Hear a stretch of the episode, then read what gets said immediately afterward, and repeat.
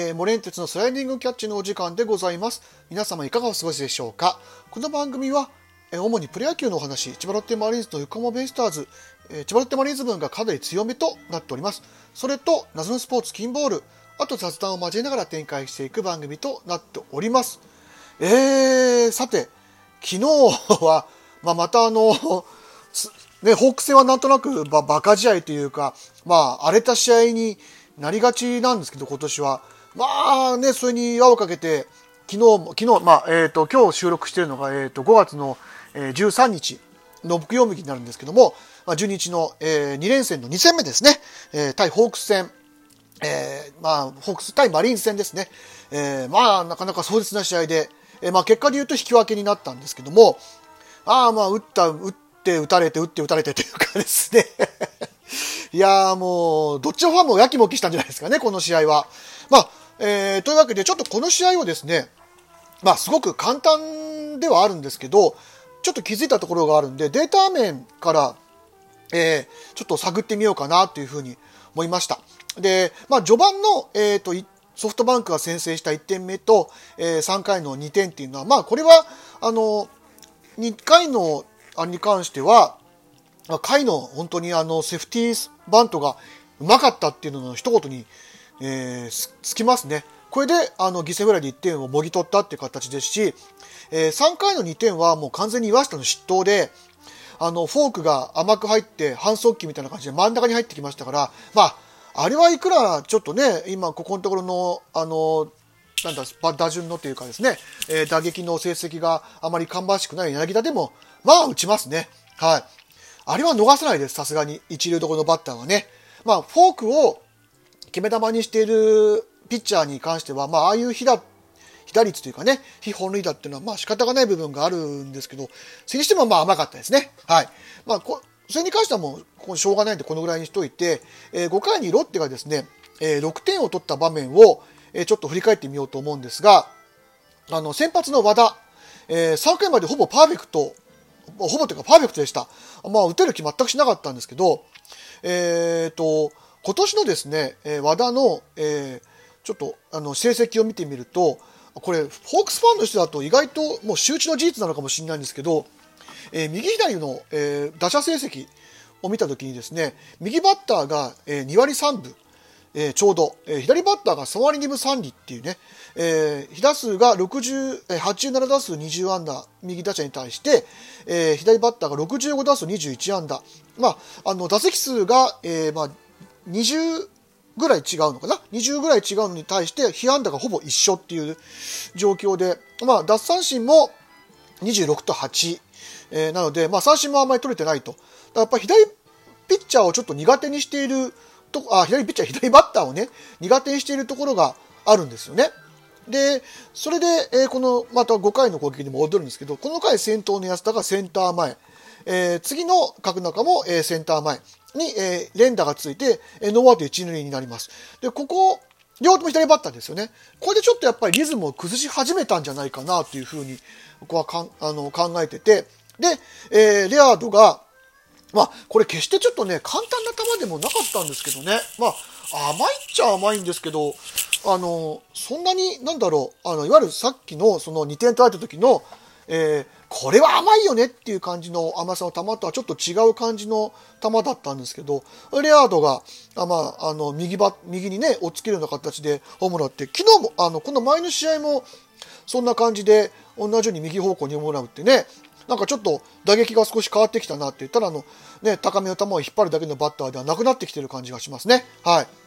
これはすごくいいホームランで、まあ、これで同点に追いつくわけなんですけど、ここで和田が立ち直るかなと思ったら、山口幸輝を三振に取りました。これはね、あ、ちょっとまあやっぱり、あの、ギアを入れ直したのかなと思ったんですけど、これまた藤岡にヒットを打たれるんですよ。で、全部これセンター前なんです。はい。で、まあ、指示が出てたかどうかわかりませんけども、やっぱり左バッターに同じ方向に、えー、ヒットを打たれる。はい。っていうのは、やっぱりまあ攻略されている可能性がかなり高かったってことでしょうね。はい。で、えー、柿沼がバント失敗。で、荻野隆が、えー、で、ここで今度右バッターにも打たれ出すんですよ。えー、荻野隆が、えー、レフト前にヒットを打って、えー、藤岡がギリギリホームイン。で、この後、マーティンにもヒットが出、マーティン左ですよね。で、えっ、と、中村翔吾が、えーえー、またレフト前にヒットを打って、えー、点が入るということになるんですけど、ここで一挙6点という形で降板します。だから、あの、やっぱり、あの、和田を攻略するのに対しては、むしろ右バッターより左バッターをしっかり出していった方がいいんじゃないのかなっていう気はしました。これを見てる限りですね。はい。あのー、左バッターが中心となってうまく、えー、攻略をしてくれた。わ、なんか和田の攻略って2000、えっ、ー、と、18年かなんかに、えー、あ、2016年かな？かなんかに、えー、攻略したのが久々でって、本当に打ち打ててなかったんでね。はい。で、その試合は、実はあの、その後9点取られて負けてるっていうね。えー、あの、残し考えると本当にその通りになりそうな感じがしてて怖かったんですけど、まあまあ、引き分けになってくれてよかったです。それと、えっ、ー、と、7回の、えー、ハーマンが、えー、5点を取られたシーンですけど、あの、今シーズンのハーマンって、あの、割と被安打を打たれるんだけど、結果的に抑えてるっていうケースが多くて、特に5月に入ってから、えー、5月2日、5月9日、5月11日かって、11日、まあ、この前の日ですよね。あの、5月に入って3回登板してるんですけど、いつでも被安打1